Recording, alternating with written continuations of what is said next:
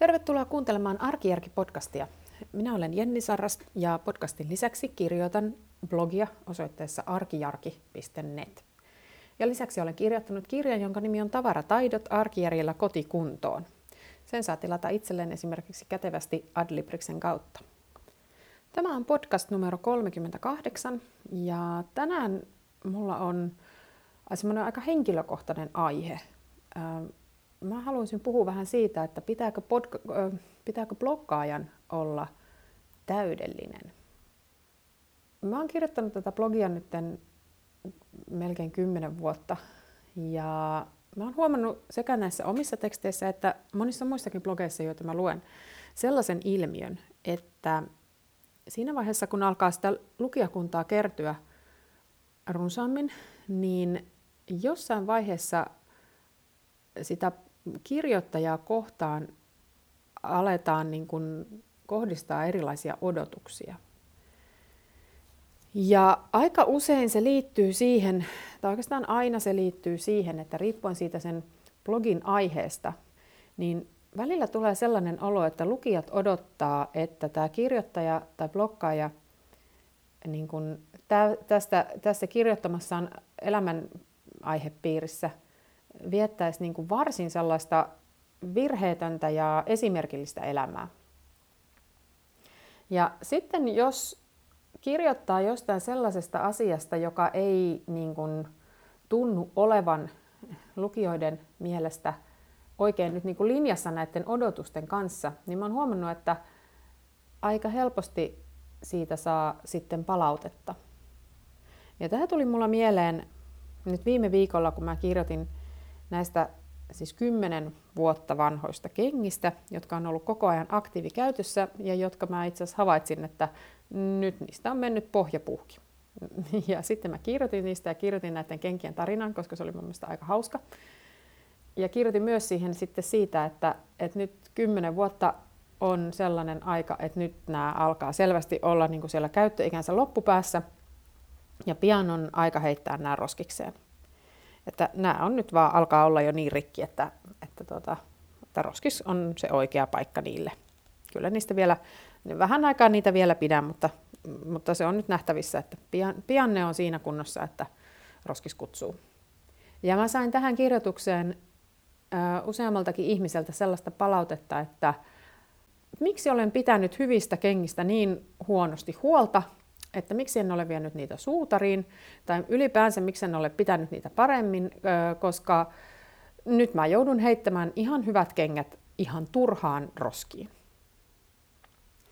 Ja tämä ei ole suinkaan ensimmäinen kerta, kun tämän tyyppistä palautetta tulee. Mä muistan, mulla oli tuossa, nyt en pysty sanomaan, että kuinka pitkä aika siitä on, mutta siis aika kauan sitten kirjoitin jo siitä, ää, pari, tässä varmaan niin pari-kolme vuotta, sitten kirjoitin farkuista, jotka mä olin myös käyttänyt aivan, niin kuin, aivan loppuun. Eli niiden niin kuin lahkeet oli ihan riekaleina ja polvet oli puhki. E, ja kirjoitin siitä, että nyt nämä on kans niin loppuun pidetty, että nyt nämä lähtee mm, roskikseen. Niin siihen tuli samanlaista palautetta. Aika moni ehdotti, että älä nyt hyvä ihminen niitä roskiin heitä, että niistä pitää tehdä farkkusortsit, että et näis, et, et kyllä, kyllä, kyllä niistä saa tiristettyä vielä monta vuotta jonkinlaista käyttöä. Tai sitten ehdotettiin kaikkea muuta, että mihin sitä materiaalia, sitä käyttämätöntä tai niin kuin sitä ei-puhki olevaa kohtaa niistä farkuista voisi vielä käyttää. Tämä on tietenkin, kaikki kommentit on sinänsä ihan, ihan ok. Ja mä sallin tuossa blogissani semmoisen aika vapaan kommentoinnin just sen takia, koska mä niin kuin luotan siihen, että ihmiset on fiksuja ja, ja kirjoittaa asiaa.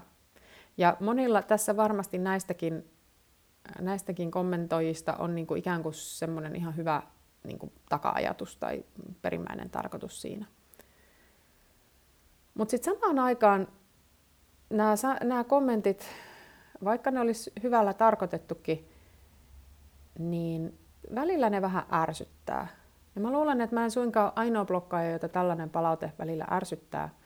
Mä oon huomannut tämän, tämän saman ilmiön niin kuin myös sanotaan vaikka johonkin vanhemmuuteen liittyvissä blogeissa tai, tai minkä tahansa aiheen tiimoilta, niin mulla on sellainen tunne, että välttämättä se lukija ei aina tule ajatelleeksi sitä, että jos nyt, jos nyt ajattelee esimerkiksi itseni, niin mä oon kirjoittanut kierrätyksestä ja ekoasioista ja järjestämisestä ja tavaroiden karsimisesta ja roskien lajittelusta ja kaikesta tähän tällaiseen liittyvästä, niin siis todella kohta kymmenen vuotta. Ja jopa niin, kuin niin paljon, että mä oon julkaissut kokonaisen kirjan, jota on myyty tuhansia kappaleita, niin tästä samasta aiheesta. Niin tä, tästä taust, kun asia on näin, niin mä voin vakuuttaa, että mä en heitä mitään tavaraa ajattelematta roskiin. Kun on näin monta vuotta pyöritellyt näitä aiheita, tehnyt aika paljon taustatutkimusta ja selvittänyt asioita ja pohtinut, niin siinä on joutunut pohtimaan niin kuin sitä omaa suhdetta niihin tavaroihin, omaa suhdetta kierrättämiseen ja lajitteluun tosi pitkälle. Ja siitä on seurannut se, että ainakin näiden asioiden suhteen niin semmoinen niin tiedostamaton ähm, automaattiohjauksella toimiminen on niin kuin hävinnyt ihan kokonaan. Sitä ehkä tapahtui jollain muulla elämän alueella, mun elämässä varma, varmastikin. Mutta että tämä asia, kun mä kirjoitan joka viikko vähintään yhden tekstin, usein monta tekstiä, ja nykyisin sitten vielä puhunkin tästä asiasta, niin ää, siitä niin kun, tiedättekö, seuraa se, että ei sellaisia, ei sellaisia niin kun, mä väittäisin, että semmoisia sokeita pisteitä ei hirveästi jää. Et koska joka ikinen aihe mä oon miettinyt niin monta kertaa läpi. Ja mä oon aivan varma, että kaikki muut blokkaajat, jotka samalla tavalla on vuosikausia jostain tietystä aiheesta kirjoittanut, niin mä uskon, että heillä on ihan sama tilanne, että se oma aihepiiri on niin läpi pohdittu, että ei siinä enää semmoisia, niin ei, ei, ei, sen, ei sen saralta tuu mitään sellaista niin kuin vahingossa, että oho, kävi näin. tai jos niin tapahtuu, niin se on äärimmäisen harvinaista. Mutta musta tuntuu, että tämä on niin kuin jotenkin yhdistelmä sitä, että ää, tosiaan niitä odotuksia jostain syystä ää, blokkaajia kohtaan ää, niin kuin on niitä odotuksia. Se olisikin ihan mielenkiintoista niin miettiä, että mitäköhän varten, en, en osaa sanoa, mutta jostain syystä, ehkä se on se, että kun kirjoittaa niin kuin omasta elämästään vaan sellaisesta kuitenkin semmoisesta aika kapeasta ö, sektorista, Eli että tavallaan, että ei suinkaan, eihän kukaan, eihän kukaan avaa niin kuin koko elämäänsä, vaan se on se, se pieni siivu jostain tietystä aiheesta, joka itseä sattuu niin kuin eniten kiinnostamaan. Niin, että kun kirjoittaa, mutta mut sitten että kuitenkin kirjoittaa niin kuin tavallaan henkilökohtaisesti, ja sitten toisaalta se, että kun netin kautta pystyy niin helposti sen oman niin kuin näkemyksensä sanomaan sillä lailla anonyymisti, niin tämä yhdistelmä johtaa siihen, että musta tuntuu, että sitten semmoisia niin varomattomia lausuntoja tulee siellä kommenttiboksissakin ehkä helpommin sanottua.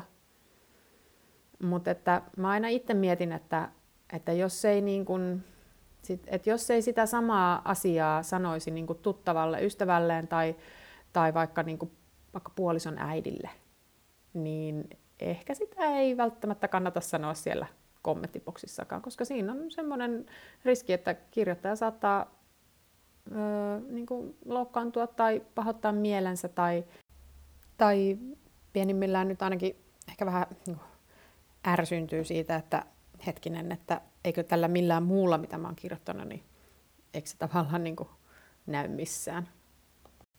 No, mä nyt en itse näistä kommenteista mitenkään ihan hirveän syvällisesti koskaan niin kuin ota itseni, koska totta kai kaikilla on niin kuin oikeus siihen omaan mielipiteensä ja, ja tuota noin, niin jos sen haluaa sanoa ääneen, niin sitten se varmaan pitää sanoa ääneen.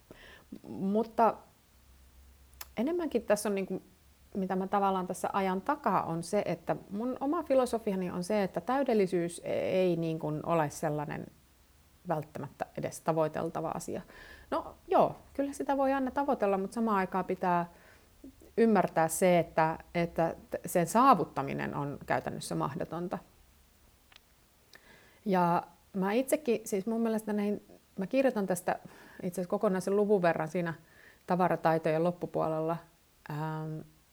Ja mun oma ajatus on siis se, että, että semmoinen hyvä yritys on aina parempi kuin että ei yritä mitään.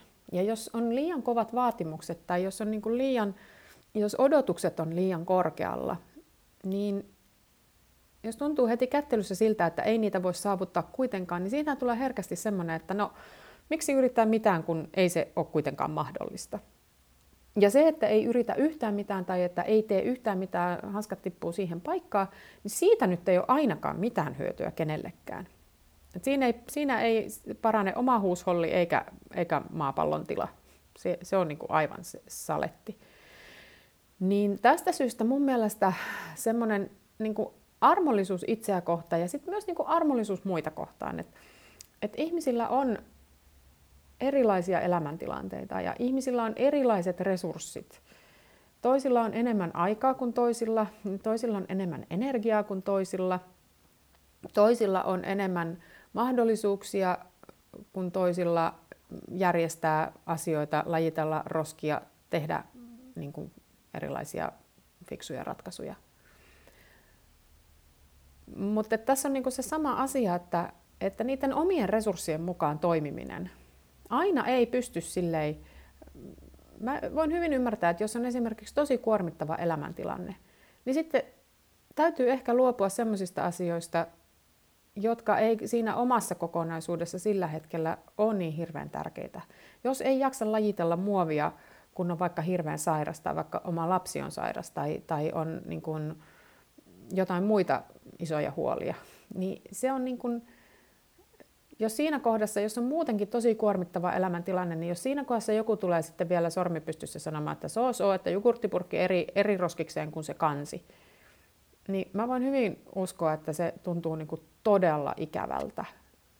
Ja sitten niin kuin siinä kohdassa pitää myös antaa itsellensä sillä lailla mm, niin kuin liikkumatilaa, että on ihan tervettä hyväksyä se, että elämässä on erilaisia kausia ja välillä jaksaa ja pystyy enemmän kuin, niin kuin jonain muuna hetkenä.